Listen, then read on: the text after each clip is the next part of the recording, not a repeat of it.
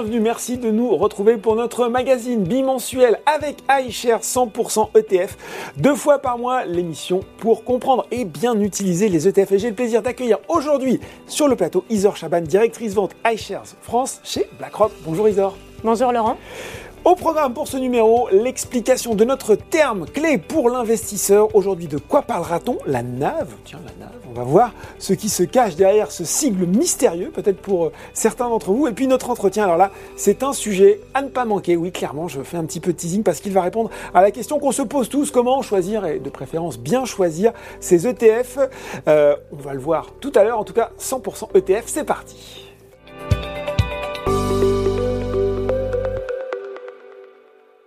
Bon, et on sait que dans 100% ETF, on aime bien voilà, monter petit à petit le niveau de votre culture générale financière. On parle aujourd'hui euh, de NAV, euh, et non, c'est pas le bouton qu'on a dans sa voiture pour régler son GPS, mais moi, si j'avoue, c'est spontanément la première idée qui me vient à l'esprit, là, comme ça. Qu'est-ce que donc cette NAV, Isor? Alors, la NAV, c'est une terminologie anglaise, mhm. Net Asset Value. En français, on parle plutôt de valeur liquidative. Mhm. Mais donc, ces deux termes sont les mêmes. En fait, c'est assez simple. À un instant en règle générale, après la fermeture euh, des, marchés, on va calculer une fois par jour la NAV d'un fonds, d'un ETF. En fait, ce qu'on fait, c'est qu'on prend la valorisation de toutes les actions qui sont détenues au sein de ce fonds ou de cet ETF mhm. et on les divise par les parts d'ETF existants. Je vais prendre un petit exemple. Imaginons un fonds ou un ETF, qui soit investi sur euh, les sociétés du CAC 40.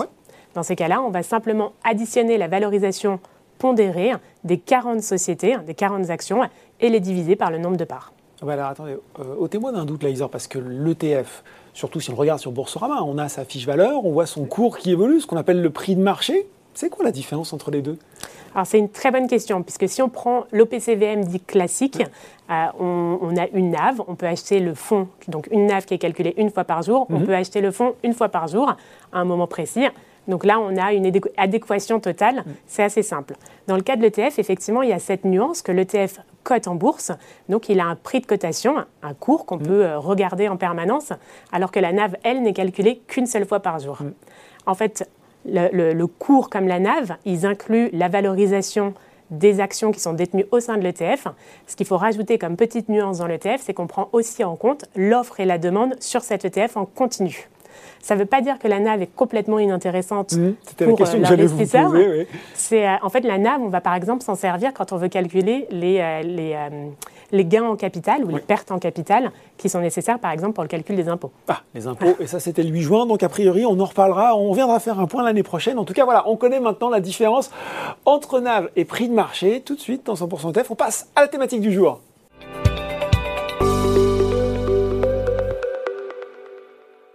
Et je disais dans l'intro, il, va être super important 100% ETF parce que c'est la question qu'on se pose tous quand on est investisseur individuel. Comment euh, je choisis euh, mes ETF Comment je choisis bien mes ETF Et puis peut-être que beaucoup font la même chose que moi. Qu'est-ce qu'ils font? Ils vont voir les palmarès des ETF. Hein ils vont sur euh, un mois, trois mois glissants, ils se disent tiens celui-là il a il a pas mal performé sur les derniers mois, pourquoi je ne le mettrais pas en portefeuille? C'est tentant, Isor.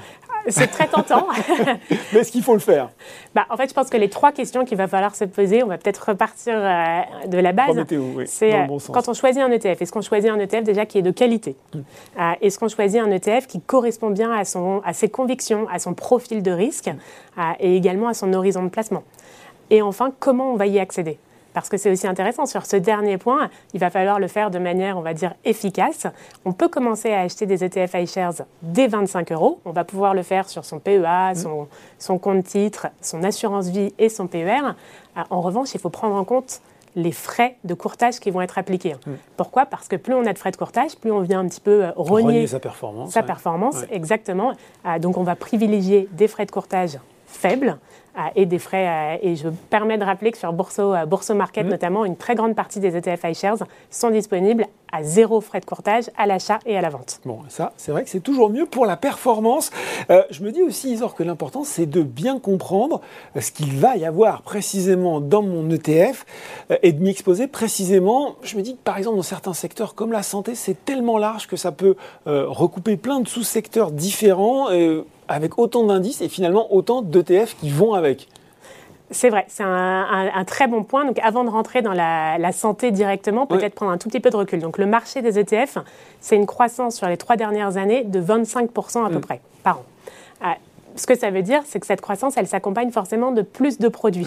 Donc plus de choix pour les investisseurs, c'est plutôt une bonne nouvelle. Mais parfois on s'y perd. Exactement, ça complexifie aussi la recherche de l'outil qui correspond à notre besoin.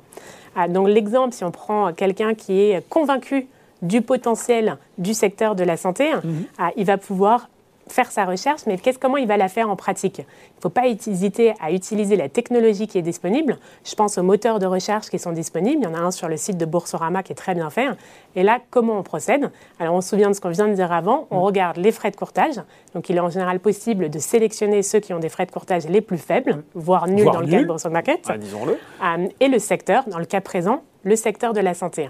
Et ce qu'on va voir, on peut le voir à l'image, c'est que ça permet de réduire de façon très importante les possibilités. Mais même dans un secteur précis, on, s'aperçoit que dans le cas présent, il y a trois choix qui sont encore possibles. Mm. Vous les voyez à l'écran, donc soit le S&P 500 Healthcare Sector, mhm. soit le iShares MSCI Healthcare Sector, ou encore le iShares Healthcare Innovation. Donc on le voit, il faut encore creuser. Il faut encore creuser justement comment je vais pouvoir descendre dans l'étage du dessous et voir très concrètement ce qu'on retrouve au sein de mon ETF.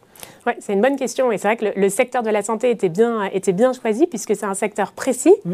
Mais même dans un secteur précis, l'univers a pu être découpé de différentes manières, en l'occurrence de, trois manières. Ah, et c'est important de faire cette démarche, de se demander qu'est-ce qu'il y a à l'intérieur mm. Parce que avoir choisi des petites sociétés ou des multinationales, ça ne va pas avoir le même impact hein. de la même, dans le même sens. Si on est sur des sociétés de pays développés ou émergentes, mm. ça a un impact sur le potentiel de, rendement et mm. le potentiel de risque que l'individu prend. Ah, donc comment on va faire concrètement? On peut, En restant sur le site de Boursorama, on peut regarder dans l'onglet composition. Mm-hmm. Ça va nous permettre de regarder plusieurs éléments. Donc si on regarde le premier exemple qu'on avait vu, euh, c'était le iShares S&P Healthcare Sector. Donc quand on regarde cet ETF et sa composition, on s'aperçoit qu'il n'investit déjà que sur des sociétés américaines.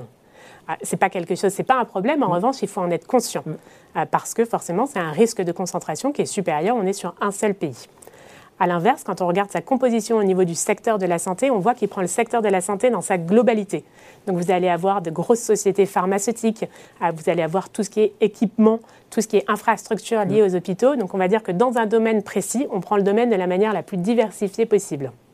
Ah, et enfin, on est plutôt sur des capitalisations moyennes mhm. et grandes. Ah, si on fait le même exercice pour les deux autres possibilités que vous aviez, ah, on s'aperçoit que le deuxième choix, donc le iShares MSCI Healthcare Sector, en fait, on est à peu près sur la même chose, donc moyenne et grande société, une version plutôt euh, diversifiée du secteur de la santé. En revanche, on est sur des actions monde. Et c'est le World d'ailleurs, hein, World Healthcare Sector. Exactement, et World pour monde. Euh, en revanche, il faut noter que ce ne sont que des sociétés de pays développés. Et le troisième choix, qui lui est très différent, euh, c'est un choix, je dirais, qui a un potentiel de rendement peut-être supérieur, mm. mais du coup plus de risques. Mm. Ah, et pourquoi je dis ça? Parce que c'est un ETF qui est beaucoup plus ciblé quand on regarde sa composition. On n'est que sur les sociétés qui vraiment vont chercher l'innovation dans le domaine. Oui, on se doute bien. C'est ça, mais ça, ça apporte des biais. Des biais, par exemple, plus de biotech. Euh, des biais aussi sur des plus petites capitalisations. Mm. Donc on est sur quelque chose d'assez différent. Euh, on s'aperçoit aussi que géographiquement, sur cet ETF, il n'y a aucune contrainte. Donc on va pouvoir se positionner et s'exposer euh, sur des sociétés de pays émergents comme de pays développés. Ça, ça a un impact. Euh, l'important, je pense, de cet exemple qu'on vient de prendre et qu'on a un petit peu décortiqué, c'est, euh, il est vraiment essentiel de D'aller au-delà de l'étiquette, en fait. C'est ça, vraiment creuser, regarder sur quoi on s'expose et vérifier que c'est en accord avec notre recherche, nos convictions et notre profil de risque. Bon, j'ai suivi vos conseils, euh, j'ai trouvé mon ETF, mon secteur, mon, même mon sous-secteur. Tiens, comment euh, au sein de ce sous-secteur, finalement, une fois que je suis décidé sur l'ETF que je veux choisir, je peux le comparer avec d'autres ETF et voir celui qui est le meilleur? Alors effectivement, si vous trouvez plusieurs ETF eh qui ont la même exposition, qui sont proposés aux mêmes frais de courtage, mm.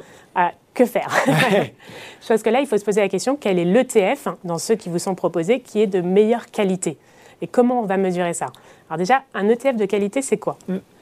L'ETF, ce qu'il cherche à faire, c'est répliquer le plus fidèlement possible la performance d'un indice.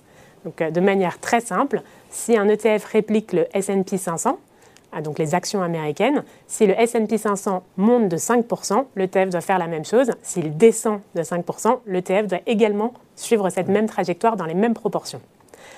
un moyen de vérifier si l'ETF fait bien son travail et qu'il réplique fidèlement, c'est d'utiliser un indicateur qui s'appelle la tracking différence, qui est simplement l'écart entre la performance de l'ETF et la performance de l'indice je le rappelle, on l'avait vu dans 100% ETF avec Arnaud Gian, la, tracking error et la tracking différence, de quoi aller euh, faire une petite révision si c'est plus très frais dans votre, dans votre tête. En tout cas, cette petite révision, elle fait pas de mal. Euh, où est-ce qu'on va la trouver, cette tracking différence, justement, de façon simple? Alors, vous allez le trouver sur Boursorama dans un document qui s'appelle le DC, qui est le document euh, d'information clé de l'investisseur. On le voit à l'écran. Quand vous ouvrez ce document, on a pris un exemple qui est iShares Digitalisation. Vous allez voir les performances annuelles euh, entre l'indice et le fond. Donc ce que vous voulez, c'est que la barre rouge et la barre jaune soient le plus proches possible. On voit que dans le cas de cet ETF, c'est le cas, donc c'est un ETF de qualité. Alors je le disais au tout début, euh, du coup on n'a plus parlé de la performance. Mais c'est souvent comme ça qu'on trouve ces idées d'investissement. Donc, euh, est-ce que c'est quand même quelque chose qu'on oublie ou qu'on peut faire de temps en temps? Je ne sais pas. Ah, effectivement, vous parliez des palmarès au début. Les palmarès, on les regarde parce qu'on suit les marchés. Donc, c'est toujours intéressant de voir ce qui fonctionne, ce qui est au contraire un petit peu plus souffert. Mm, mm. En revanche, la performance passée, elle n'est pas du tout euh, déterminante pour la performance future. Moi, le premier exemple qui vient en tête, c'est euh, ce qu'on a pu voir sur le marché de la technologie dans mm. le monde. Euh, franchement, en 2020, on avait des performances qui étaient, je crois, de l'ordre de 43%.